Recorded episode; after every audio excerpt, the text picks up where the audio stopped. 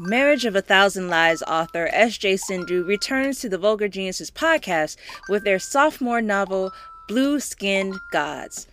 In India, people make pilgrimages to an ashram to visit Kalki, a Tamil child born with blue skin, believed to be the incarnation of the Hindu god Vishnu.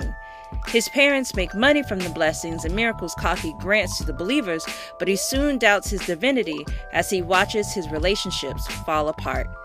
Sindhu shares with us the dynamics of intertwining religious history with gender and sexuality, their newfound adventure after being in lockdown during the start of the pandemic, and whatever became of their beer making aspirations. Stay with us on the Vulgar Geniuses podcast.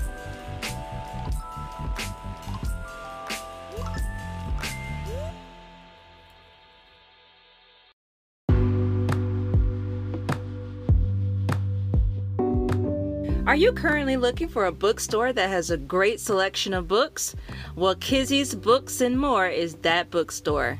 Visit www.kizzy'sbooksandmore.com to purchase your next book for our book club. Use coupon code Vulgar Genius to receive 10% off the subtotal of your first order.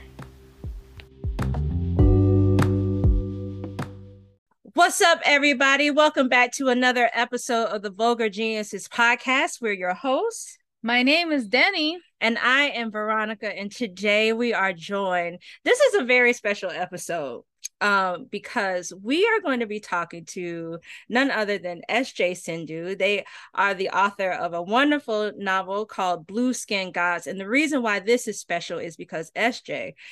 Sindhu was our very first guest on our podcast when we had people that was willing to talk to us many moons ago. but if you haven't been with us since uh the the year of the pandemic starting. That's um, all right. it's okay. We're gonna we're gonna give you a little info on who uh SJ Sindhu is. SJ Sindhu is the author of the novel Marriage of a Thousand Lies, which won the Publishing Triangle Edmund White Debut Fiction Award, was a finalist for the Lambda Literary Award, and was an ALA Stonewall Honor Book, as well as the hybrid chapter books. I once met you, but you were dead, and Dominant Genes. Sindhu holds an MA in English from the University of Nebraska Lincoln and a PhD in English and creative writing from Florida State University. Sindhu is an assistant professor of English at Virginia Commonwealth University. Welcome back. Oh, we get to say that. Welcome, Welcome back. Welcome back. Thank you so much. I'm so happy to be here. We are so happy to have you here. Um, before I pass it off to to Denny, I was just curious: Are you still in Canada, or are you now back in the states? I am in Richmond, Virginia, right now, um, teaching at Virginia Commonwealth. So, oh, okay. Well, welcome back. Welcome back. It's good to have you in the same areas, uh, time and co- zone. And congratulations um on coming back. Well, you know, to the states. I know, but it, it, always comes with a prize. Okay? yes, with all the BS that the country has to offer. yes, yes, for sure. Yes. So so we're gonna uh, i'm gonna pass it off to to denny. Um she's got some questions. You were the first person that we ever did like hot seat questions for so we we kind of went back and retuned some of those things. So yeah. denny it's your it's your go my dear. yeah dear. you you had a post-vax road trip like in your in the insta. I'm sure that was fun but what was the most exciting thing about seeing the world again? Oh my gosh that was last year. It still feels like it was so close. Mm-hmm. Um, the thing I realized was that I wasn't a deadbeat. Like I had, I had, I had just accepted that I was just like this person who stayed in the house and like who didn't write and who like just I don't know, like cleaned things and watched watched like Netflix and just like don't know, shuffled around the house in slippers and like never saw anybody. Like I just accepted that about myself. And then like we went on this road trip and I was like, oh my God, like I get to talk to people, I get to be clever and like people are great and people are funny and and I love like it was I love hanging out with people. I love hanging out with artists and I love hanging out with writers and I love hanging out with people who are smart and funny and who are thinking about the world in interesting ways. Mm. And that has rejuvenated my writing practice in ways that I never expected. Never expected. I I I don't think I would I don't think any of us are the same person at the you know at the other end of the pandemic than than we were at the beginning um but i think especially for writers especially for me i'm definitely not the same writer i mm-hmm. was um yeah. before yeah these last two years i'm sure um injected a lot of change within your your life and your career and everything. So um which is why we're on the show we're going to talk to you all about those things. Yes. Um the last time we talked you were making beer. Have you made more? And what is your favorite like quote unquote flavor or creation? Um i have not. So that was like a pandemic thing that i did um, I've made beer before, like way before the pandemic. I used to make beer. Um, and then I in the pandemic it sort of resurfaced. Um, now it's it's dormant. I'm sure it will resurface again. It like resurfaces every like four or five years. So right now it's it's you know one of my students um his name is Noah Farberman uh named my my beer um SJ Sin Brew Oh, that's cute. He's adorable. And I'm like, okay. So I started to label all my beers and I made a bunch of mead, um, which I think is the best thing I've ever made. Apparently, I'm a be- better mead maker than a beer brewer. Mm. So whatever, whatever. It's fine. So your your beer was our banana bread. Yes. we made a lot of banana bread. Oh. A lot. But shout out to Noah. I like that title. That brand. I'm sorry, brand. Um so any new hobbies besides traveling that you've um... I I got into at the like tail end of the pandemic, I got into like bespoke gift wrapping. Mm-hmm. That was really a thing. Like I was like, okay, I'm gonna make like this like I'm gonna make cards. I'm gonna I'm like gonna wrap things in a extremely perfect way. I don't know. It, it's a thing. I I I spent way too much money on on on gift wrap, and, and now I have like the skills and the the things to make um to wrap any gift that I might want to ever wrap in my life. That could be your side hustle during Christmas time when school is out. you know, like you can go to the shopping stores and just be like, I need this gift wrapped. And you're like, I got you. I got you. Well, um, now that we got that on out of the way, why don't you talk to us about what uh Blueskin Gods is all about for the people who haven't had a chance to read it. And also, I just want them to know that we're going to be going deep into this book. And so if you haven't read it, I suggest that you turn this off, go get the book, read it. It's a it's a dollar 99 right now online. Like you can you can go ahead and get it uh online but if you have it and you've read it, uh, let's let's find out what it's all about. So why don't you give people a little taste? So Blueskin Gods is about a young boy. He has blue skin, and that's um really the only like conceit in the book. Um, he has blue skin and he lives at an ashram in, in Tamil Nadu, India and he is believed to be the last incarnation of Vishnu.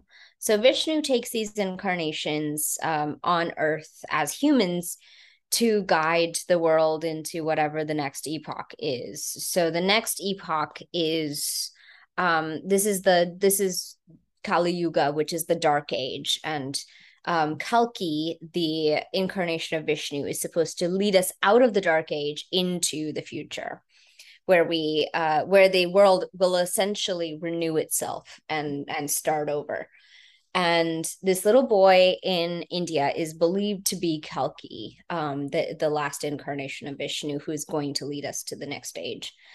And he grows up. Um, we start the novel at the age of ten, and he grows up um, to the age of twenty two, and he loses his faith along the way. Um, he he starts to doubt whether he is Kalki or not. He starts to doubt whether he's um, Vishnu's incarnation or not, and he uh, loses his faith. And the book is asking questions about what religion is, what spirituality is, what belief is, what faith is, um, and what we do when we don't believe in ourselves anymore. Mm when reading uh your this novel was amazing by the way. When reading blue skin gods it's very reminiscent of the days of tent revivals in the south um and where people would flock to because they were searching for something uh be it deliverance and redemption or healing. And this being your your second novel you chose to go heavier on the role of religion plays in people's lives and decisions than you did in a marriage of a thousand lies. What do you think is the pull for you to write about how religion is used for control and power? I mean, the pull is really that we're living through it right now mm-hmm. right that that um since you know even since marriage of a thousand lies came out we went through the trump election we went through um just recession after recession like mini recession after mini recession and the defunding of Planned Parenthood, the de, you know, like the the the reversal of a lot of um, queer and trans protection mm-hmm. in legislature, and honestly, I think it's all so much related to religion. I think it's it's it's related to um, the hold that religion still has on the American imagination, and I think it's um I think it's harmful. I think it's harmful for the most part, but it doesn't have to be. Mm-hmm. Like, religion doesn't have to be harmful, but for some reason in the recent past it has been, right? In in almost every way it has been extremely harmful and um and so I was thinking about a lot of that. I think I was also thinking about the rise of um fundamentalist Hinduism in India where you know the the BJP took power and after they took power religious minorities were under attack in in lots of ways both like physically spiritually um economically um psychologically. And you know christians were under attack muslims especially were under attack um jews uh which are a very small minority in india were under attack are under attack. Um, all is still going on. And so i was thinking about all of those things and looking at how um, how religion is it could be a force for good but is actually right now in this day and age being used as a force for evil mm-hmm. uh, in so many ways. And and so i wanted i wanted to write about that. I wanted to address it. I felt like i i couldn't not address it. Mm-hmm. And yeah we thought it was very it was very very effective. You know each and every one of us believes in something or not believe in anything but i feel like if you read the novel you would have a certain feeling about how things should be done or how things are not being done correctly. Mm-hmm.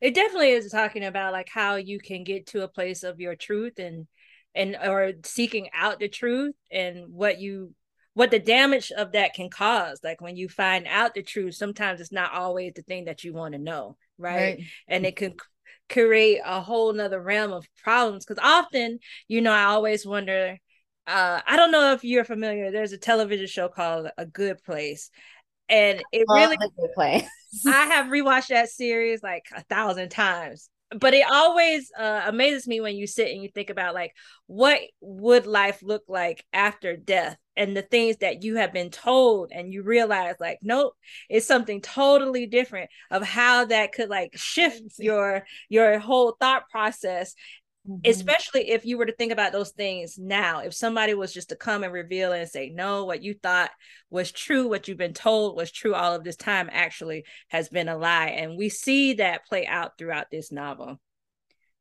So you have laced this novel by stories like the Ramayana, um, religious and traditional aspects like the mention of Vishnu and Krishna stories, what was the process of placing these important markers in your novel that allows you to explore like Hinduism and being Tamil in the most effective way? Well, I did a lot of research. Um, I think I did about three years of just wow. research, just reading. Um, I read every Hindu scripture that was available in translation um, in English that was a lot. It, it's actually quite a lot of That's a scripture. Lot. Um, I read everything that I could find about Hinduism that was critical.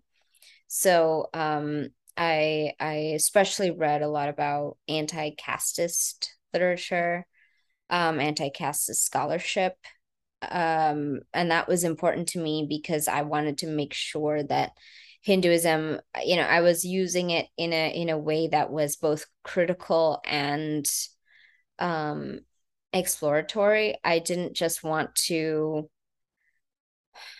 continue the violence of using hin like Hindu texts um in a way that was harmful to um like communities that were being oppressed already in India so um so yeah it, was just a, it was a ton of research. I uh it was a it was a long it took a long time mm-hmm. let's say that. Um it took a long long time to to do the research.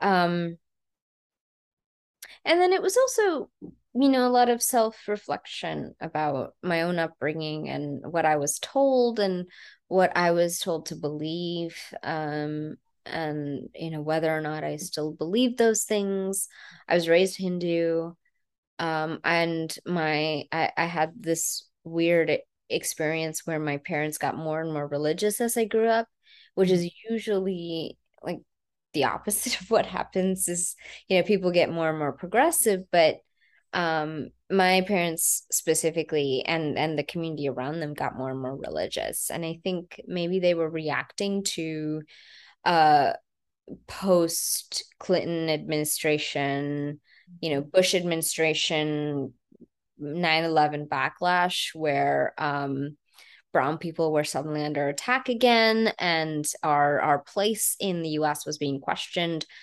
uh constantly and and I felt like a lot of uh brown immigrants turned to religion mm. post 9/11 um as a as a as a balm, as a salve. But so I, I watched that happen and um was you know I, I started to get interested in in Hindu mythology at that time and so I was I was already doing a lot of research essentially um I I had been doing research since I was like 10 years old right. um like you know gathering all the stuff for a novel I didn't know I was going to write Mm-hmm. Um, and then in the last three years uh, of of writing the novel, I, I was doing really really intensive research, um, and I'm really glad I read the texts finally. Uh, I I actually like sat down and and read them um, front to back because in Hinduism, um, reading of the te- uh, reading of scripture is not a focal point. Mm-hmm. um it's, it's just like do you do you do the rituals? Do you do you know do you do prayer? Do you do the rituals? Do you keep the traditions? That's really all that that the religion is.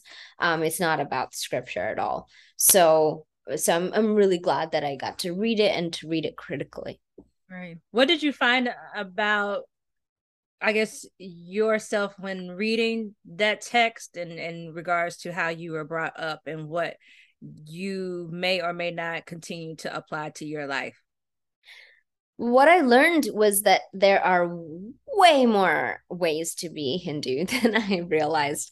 Um, I was told, you know, there are several like you know two or three ways to be Hindu, um, but really there are many many many more ways. Um, Hinduism is an ancient ancient religion, you know, five seven maybe seven thousand years old, Yeah. and it's uh, part of it is indigenous to the Indian subcontinent. Part of it has been brought from invading forces, um, you know, migrations, etc. So it's it's a conglomeration of many, many, many migrations um, into into the area, and it's a malleable tradition. It's it's flexible. It has changed a lot. And I didn't know that before um, before I started doing the research. I had no idea how much Hinduism had changed and especially had changed in response to invasion and colonization. Um, and before that, you know, it it uh, it encompassed atheism, which I did not know. Mm-hmm, mm-hmm. There is a way to there, you know, you can be a Hindu atheist Wow. because Hinduism allows for and makes space for atheism within it, which no one talks about. No. Uh, it is an ancient practice, and no one really like understands that that's a that that's really a thing. Like yoga, for example, is a sect is a, is a um a smaller sect of Hindu practice that is more agnostic than atheist, but Mhm. it's not theist.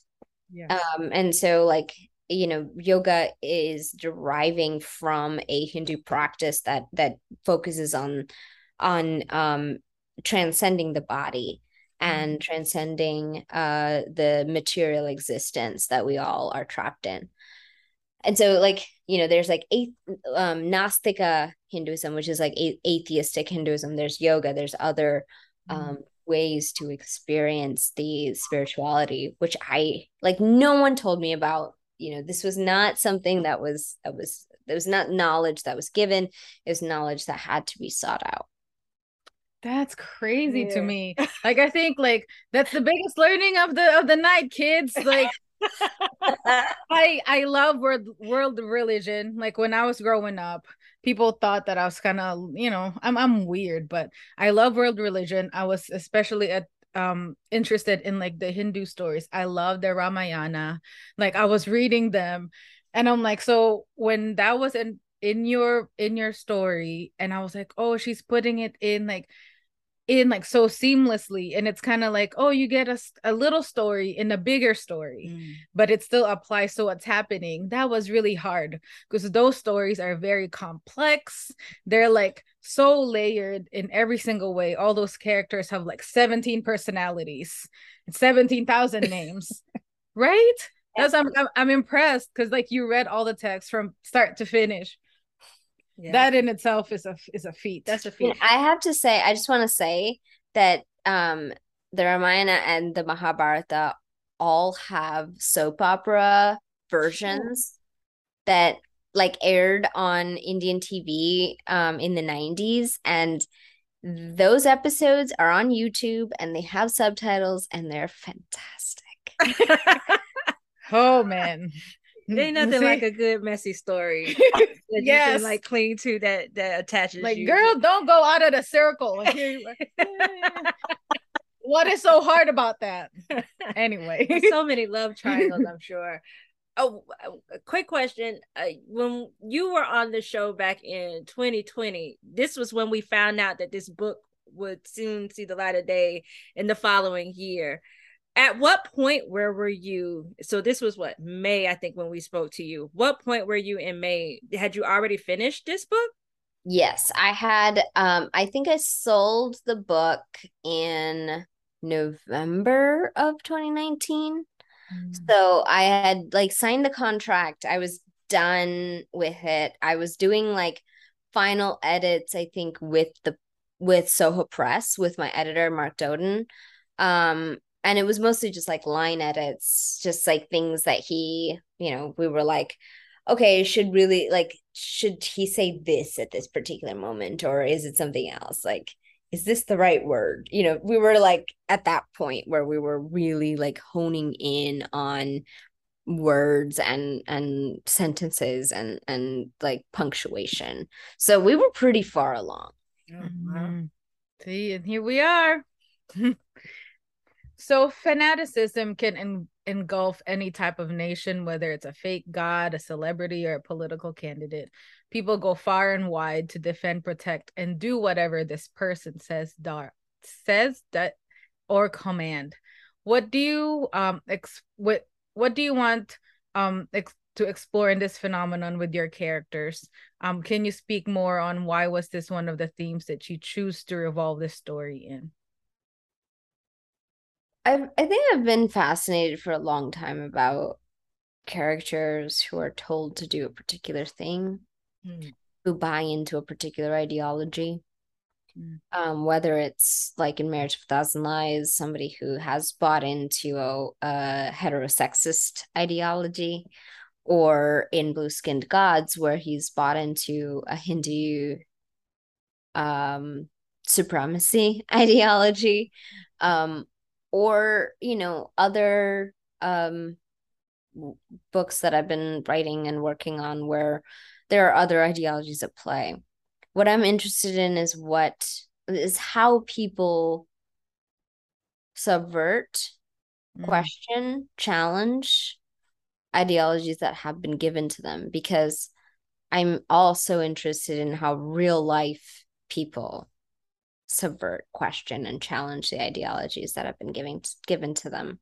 Um, how how queer people from the South and the Midwest, like how do they come out? Mm-hmm. How do they, you know, sh- throw off the the damage that they've been dealt by their families and um, leave their communities behind mm-hmm. to come out? How do uh, immigrants leave their entire worlds behind and come to a completely new world, completely new country, completely new rules, and how do they build a new life for themselves? Mm-hmm. And I've always been fascinated with people who start over, who are willing to start over.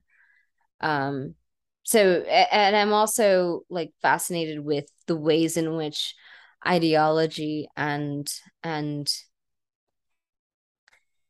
um community leave their scars mm.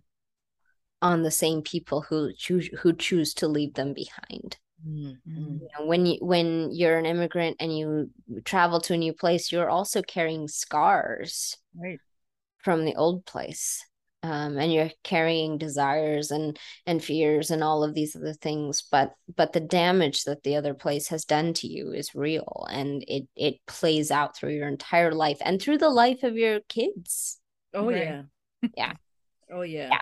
That inter- intergenerational trauma is real and it is my like you know it is my obsession right now. I think it's always been my obsession yeah, we were just talking about this earlier because now that I have a child, I'm like, how do I stop this this cycle of, of abuse and BS? but it's it's harder, it's harder now, you know, because it's so it's it's still prevalent whatever whatever people are fighting for or whatever people are going through, it's not going away. So mm-hmm. it you know, I think educating yourself or awareness is one step, but it's it's bigger than all of us combined i yeah. think and it's something to watch your character kalki like go through the process of trying to you know he's gaining this new knowledge and trying to figure out what to do with it and if it's true or not and and what you know the end process and even wonder after you close the book of what their life looks like after going through all of these different like many transformations into learning who he who he is.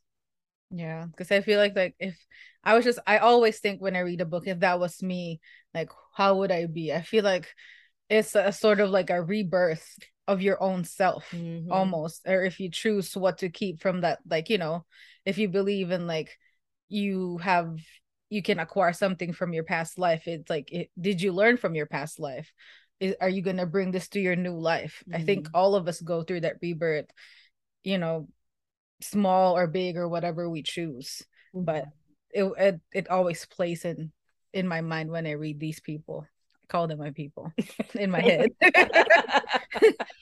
so nature versus nurture has always been up for debate when talking about how somebody turns out as an adult you showed us that it can be both, but most importantly, how our environment can really shape us, how we think, communicate, and move in the world. What was the considerations for when creating characters like Aya and Kalki and how their relationship or the lack of thereof materialize in the story? Well, I'm that age where all of my friends are having kids. Everyone around, there's so many babies. Um, and I'm I'm happily child free, but I have been watching all of my friends have kids and it's really like I've been so surprised that it's so much of a dice throw. Like you don't know what you're getting. You think you do, but you don't. You don't. Like you don't at all and it is you know that that baby is a person and they are hardwired in certain ways that you cannot control. And they're going to get half of their input from the world and from school and from their friends and from other things besides you that you you just absolutely cannot control this little person mm-hmm. that you make and that was that that's been a great thing for me to like just watch it all happen and also be like, okay, so if Kalki, like, what, who do I want Kalki to be? And then who is his father? Like, how, what kind of influences does he have? Mm-hmm. And I really wanted a father who, um, who was controlling and who was borderline evil. Mm-hmm. Yeah.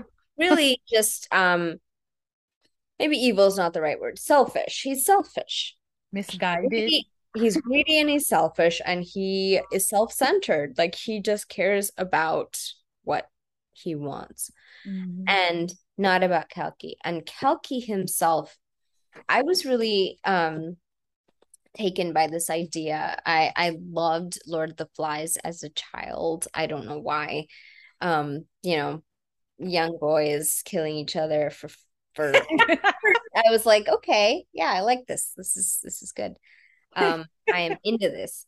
I don't know why I liked it, but I did. I I loved Lord of the Flies. I thought that there was something to be said about the message that some like that most of us are born neutral.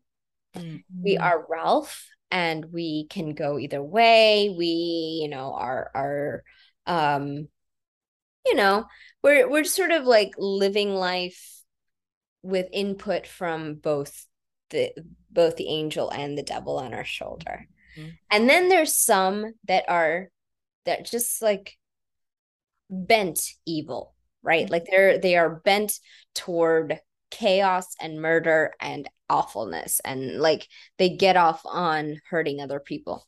Right. And then there are some people that are just kind of good they just want everybody to get along they just want everybody to be happy and yeah. they are you know they just want to be helpful and the lord of the flies what it does i think really well is position these three kinds of people against each other and sees what happens mm-hmm. so i was i was really thinking about that when i was writing Gods and i was like well you know Kalki is sort of somewhere between good and neutral like he he is he wants good for people like he he cannot wrap his head around manipulating people mm. and he cannot wrap his head around being mean to people he cannot wrap his head around um knowingly deceiving them mm. so his father knows that. And so his father, I think if Kalki had been a more evil kid, his father had would have probably brought him in a little bit more onto the the deceit. Mm-hmm. But um because he wasn't because he was a good kid uh in general his father was like okay he needs to believe that he's doing the right thing right mm-hmm. right and and i need to do everything i can to keep him believing that he's doing the right thing so as long as he's he's he's believing that then i can extract what i need to extract from him and i don't know i i, think like I love writing evil characters. I think they're really fun to write. Um, a lot of people were pissed because they didn't know why um Aya was evil. And I, I my response to that is I don't think evil people most evil people have a reason for being evil. I think some dysfunctional people have a reason for being dysfunctional mm. but that's not the same as being evil right like it's not the same thing you can be angry you can be a you know um you can say terrible things to your kids you can say uh whatever to your partner because you're frustrated but it's not the same thing as being actively manipulative. Mm-hmm. Like right. that takes a type of forethought and a type of uh calculating yes. evilness that like there's no there's no reason for that. Yeah. I, I've worked with children for close to 20 years and there are some that you're just like this this is different like mm-hmm. i don't know where your mom and daddy got you from like I don't know. I just don't know. You you should not be here. Mm. Somebody need to do an exorcism or something because there it just seems like this is a behavior that cannot be learned that you this is just something that is in something someone so i get that that that evil of like no one probably has ever done anything to this child but there is just it's just already there and you're like what what is this what is this and i i can definitely see aya like having Kalki be in that place where he is, where he doesn't know what's going on, in order to keep him like this pure minded individual, you know, because that helps you embody that yes. God like image of yourself, right? So, you know, like, this is who I am. Like, I haven't done anything to anybody. And it's like, oh, you've you've caused some damage. You just don't know what kind of damage that you that you've mm-hmm. done yeah. by way of your your so-called father and when his life was kind of like falling apart like the people are revealing themselves yes and also like the people are leaving his life for different reasons that was really heartbreaking for me and it's kind of and you know like people can read about it but that was like you know like different loves like the motherly love and the romantic love you know that that that to me was like the that those are the things that like pure people look for like you know he was just always like trying to like find love mm. and he found these loves in different places and different mm-hmm. people and those were like gone and mm-hmm. then you know like what is left in in me now like he really had to like bring out something from him to be like wait l- let me take a look at what's going on with my life here you know like mm. that was devastating to me but you know i can talk to that and like i can like process that in myself. So there there are a lot of themes that you have just like throughout your your book um and one in particular is the subject of duality which is is really threaded through the book in my mind. And I was just curious if you will touch on your exploration of this particular theme and showing it play out and the character's desire to truly want to believe something despite knowing the truth. Um, I think ever since I was a child, I and I know this is true of a lot of Asian families, South Asian and East Asian, that we're told that we're supposed to have one version of ourselves for ourselves and our family and those that are closest to us and one version for the public mm-hmm. the world. And so it's like it we're always supposed to be two-faced in certain ways. Um and i i was very much you know part of part of that generation that was told that as as as a survival strategy too for immigrants who were like okay you're supposed to Im- assimilate outside of the home but once you step into the home you are part of the old culture kind of thing. Um so it's that duality has been my entire life. Mm-hmm. it really has. It just because of immigration uh, and also because I, you know, grew up as a queer kid where you imported that duality without even realizing it, where you're like, okay, I'm weird, but I don't know exactly how I'm weird. So I'm just going to act like everybody else in the hopes that no one notices that I'm weird. Mm. And that is another duality. That's another way in which you you split yourself off from who you are. And then uh I think this is a weird thing to say, but I think teaching is another form of being dual at all times. Um, you know, being a teacher in the classroom means that you are exhibiting and embodying authority and comfort and empathy and you know we are, we are service uh in so many ways while also like protecting your private self mm. and we are in service to students in so many ways that you know it depends on the student but we are we are parents we are counselors we are um you know we're more than just teachers we mm-hmm. are all we're friends we're colleagues we're peers we're mentors we're all of these things that can get really exhaustive but at the same time there is a way in which you have to protect your your the core of yourself mm. in the classroom and outside of the classroom in your identity as a teacher Mm. Uh, so duality has existed in so many ways in in my life for very very long time. Um, not to mention the fact that I'm I'm bisexual, so like there's a duality in that. There I'm non-binary, I'm genderqueer, so there's a duality in that. So there's just there's just a lot. There's a lot of duality going on. So I mean, clearly this is a lot. It had a, it had a big impact on on the novel.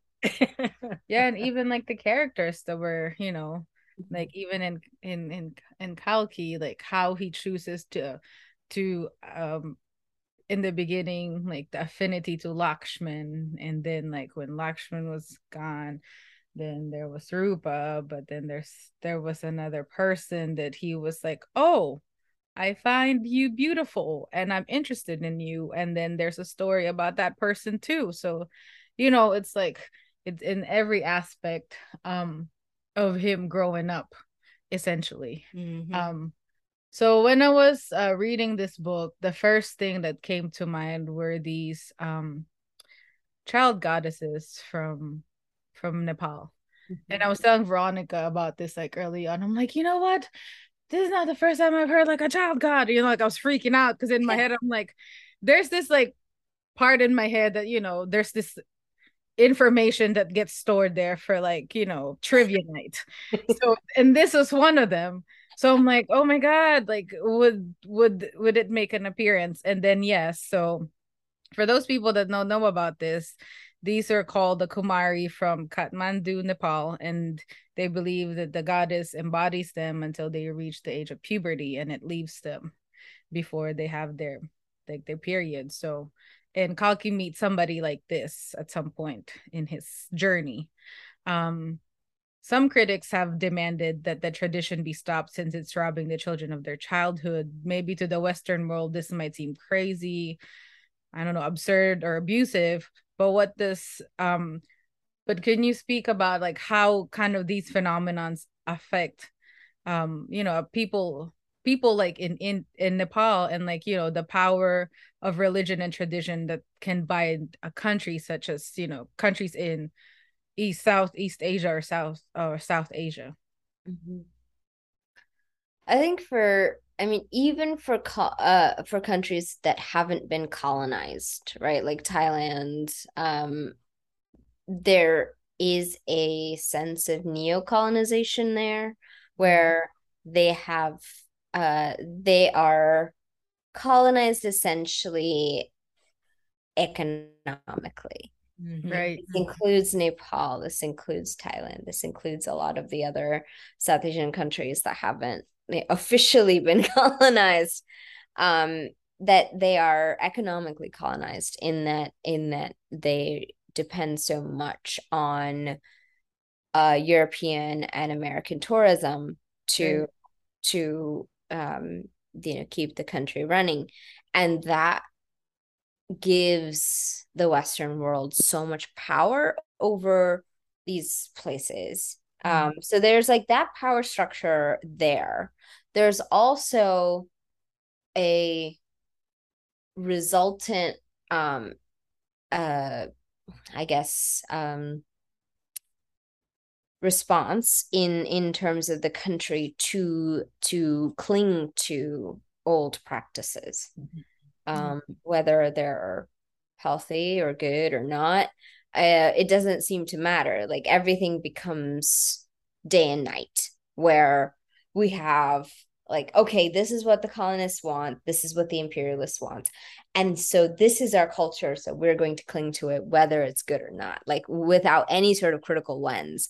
And this happens you know in, in a lot of um like south south asian countries where you know we are clinging to patriarchal traditions just because they are they they are our traditions which are against the colon you know the colonizers traditions. Mm-hmm. and without like any sort of critical um uh thought or critical uh response about like should we have these traditions? Right. And that's that's how i kind of place this kumari tradition where like there's a question about whether it's healthy for the children mm-hmm. um for sure. And then there's another question about like the gender implications of this like eh, you know once they start bleeding they're no longer a vessel for the feminine energy of the universe which i'm like if it's a feminine energy of the universe wouldn't it be okay with bleeding? Yes. And like you know it, it's just it seems bizarre to me. It seems male or originated. It seems like a man thought of these rules um and i don't mean to be impertinent but it does seem like if a woman was coming up with with this tradition that she would have thought like oh you know this is a this is a natural part of a woman's life like you start bleeding and like why is it that once you become a woman the feminine energy of the goddess leaves you like that makes no sense to me. That makes absolutely no sense to me and and and so i don't know like i think writing in this space is really tricky because you're you're trying to balance like okay, these are indigenous practices, these are important indigenous like pre-colonial practices. These this is the way that colonization has shifted those practices or tried to shut down those practices. And then also like let's take a progressive you know queer positive uh feminist positive view toward these ancient practices and try to figure out like is it actually a good thing or not? Or like should we be doing this or not? Like we i don't think we should be doing things just because they're old. Mm-hmm. um and i and i believe this about a lot of a lot of different things. Um just because they're old doesn't mean they're good. Uh they need to still be looked at in a critical way. And just because they're new doesn't mean they're good either. Right. You know all of it needs to be looked at in a critical way. Um yeah. Yeah. But you know but if you're curious there is a, a story run by npr and bbc about all of this and yeah because like there were interviews about these like girls and be like yeah i didn't know how to cross the street. Like cars i was afraid of cars because my feet didn't touch the ground for 11 freaking years you know? And then like i don't know how to talk to people. Like i can't handle criticism because everybody was praising me for 11 years straight. So when i went to school i was dumb stupid and like unfriendly. That you know like Yeah. the, the little things. Mhm. little things So, um, in the book, it appears that uh, doubt takes center stage, um, in a very clever way, uh, despite the truth being revealed so early on, um, about Kalki, um, being divine or not. Uh, it leaves the reader to decide for themselves if they are or they aren't. Uh, was this what you wanted to do to us when we're when we were reading the book? Like, torture us forever because I know it's strongly stated for one thing, but then there are other things that happen, and you're just you're like, hmm, I wonder which one is it? Is was that on purpose? Am I just you know reaching for for straws here, or, or was it intentional? Um, it was definitely intentional. It I I I didn't want that to be the central question of the story. Um, so that's why I I got rid of it, you know, it it kind of strongly toward the beginning. Um, I wanted to address that issue, but I also wanted to leave it um a, a mystery in some ways because that's what it is to question religion and to question spirituality. You never actually know. mm-hmm. Like, I might be an atheist, but I don't know until I die what's about to happen. I think I know. Mm-hmm. and no one knows until you die what's about to happen right like we think that that's like the ultimate thing like once we die we're gonna we're gonna figure it out um and who knows who knows? maybe nothing happens. Maybe nothing Or maybe it's like the good place. yeah. The whole time. who maybe knows? maybe that's why your cat stares at you because he's like bitch this could be you someday. You know so don't mistreat me. You never know. Yeah. Oh man, that hurt a nerve. um yes. So uh sj we've come to the part of the interview that we started with you two years ago which yes. we normally are asking every single guest be it an artist or an author we want to know their top five favorite books but we've already asked you that. Yes. So what we want to know are are the, your top five favorite books that you are excited about, be it your friends, be it yourself that you might have coming out pretty soon. Hint, hint, wink, wink, and um, letting us know what is the haps that we should, what should we be paying attention to in the in the literary scene. Wow. My partner, um, who is a poet, his name is Geoff Bouvier. Um, he has a book coming out next year. Um, it's called Us from Nothing, and it's a poetic history of humanity. So he, uh, for six years, tried to figure out the most important things that have ever happened in the universe. So this is a poetry collection uh, an epic poem that traces us from the Big Bang to a little bit in the future. So like a hundred years in the future from now. Um, and I it was a blast like watching him go through this process of trying to figure out like is soap important enough the invention of soap um right now he's battling with the invention of gps like is it important enough? To people like me yes unfortunately. Yes i know. It's like it has to be in there i think.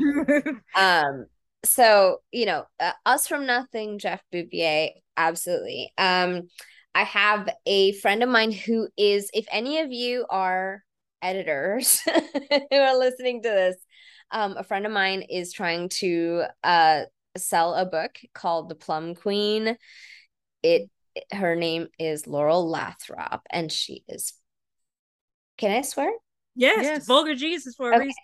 Uh, it, she's fucking amazing. She's a fucking amazing writer, and she's trying to sell this book. Um, it's just gone, you know, out right now, and it is it is amazing. It's it takes place in the early 20th century. Um, in the um, plum orchards in California, and it deals with uh, female friendships and queerness and um, the turn of the century in various ways. I'm excited about this novel Bewilderness that just came out by my friend Karen Tucker. Uh, it deals with the opioid epide- epidemic, um, and it's really important and it's really beautifully written. And I've been I just I love it. I love it so much. Um Look, you said Karen Tucker. Karen Tucker. I was I was searching that one. Okay, go ahead. Yes. Uh you you, you all should have her on the podcast cuz she's fucking amazing. um what what oh no. Oh yeah, and and I guess mine. um I have two books coming out next year. Um one is coming out in May. It's called Shakti. It's a uh, middle grade fantasy graphic novel about a um, Indian American witch who mm. calling on the powers of the goddess Durga and the goddess Kali to help her battle a coven of witches in Amherst, Massachusetts. And it's oh, in Massachusetts. Exciting. Look at yes. that. Yo, we might have to bring you back on because you know we do the little kid stuff too. So yes. Oh, that's um, so that's coming out in May. It's uh I just got the final proof for it. So it's going out to um for advanced reader copies. Like I think today. I think it went out today. Um so I'm really, really excited to get get the arcs for that. Um and then I also have a short story collection coming out in 2023 um, in the fall, which is called the Goth House Experiment. Oh, okay. So yeah. Stay, Sindhu stays. Their pins just keep or or doing this. oh man. Well, it has definitely been a treat. Um, you know, like to be able to have and share this space with you uh, this evening. Once again um, we are just so so thankful to you for helping us kind of like start our way to being able to talk to amazing writers such as yourself. And we just want to say thank you so much for agreeing to come back onto our show. Yes. It's been you know it's a full circle moment like we've been talking about but you know like i'm always excited to read what you've been writing. I think, you know, everything that we've read is amazing. I'm excited for that middle grade because that is my I'm a middle grade. so I love I love sci-fi. I love um I I love all of that. So I I'm excited to see what where that leads me and who else I would meet along the way. my people people. I would love to come back on when it comes out and and talk to you all about it because this has been amazing. Thank you so much for having me and and and you know congratulations on on all of the all of the success that Vulgar Geniuses has had. That's amazing to watch. Thank you yes. so much. Uh, you know, you're a part of it and and we are so grateful again for it. And um, on that note, we hope that you have a wonderful rest of your evening, that you can enjoy the rest of your drink, your beverage, mm-hmm. and settle in and, and get to teaching those kids later on in the in the coming weeks. yes. All right. SJJ, take take care. Have a wonderful rest of your night. You too. All right. Bye. Bye. Thank you again.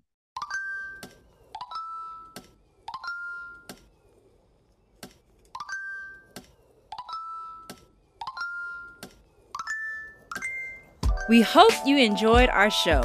Make sure to follow us on Twitter and Instagram at The Vulgar Geniuses. Our theme song that you're nodding your head along to was produced by Sean Kantrowitz. You can follow him on Twitter and Instagram at Sean Dammit. That's S E A N D A M M I T. Make sure to like, comment, and subscribe to our podcast. See you soon. Deuces.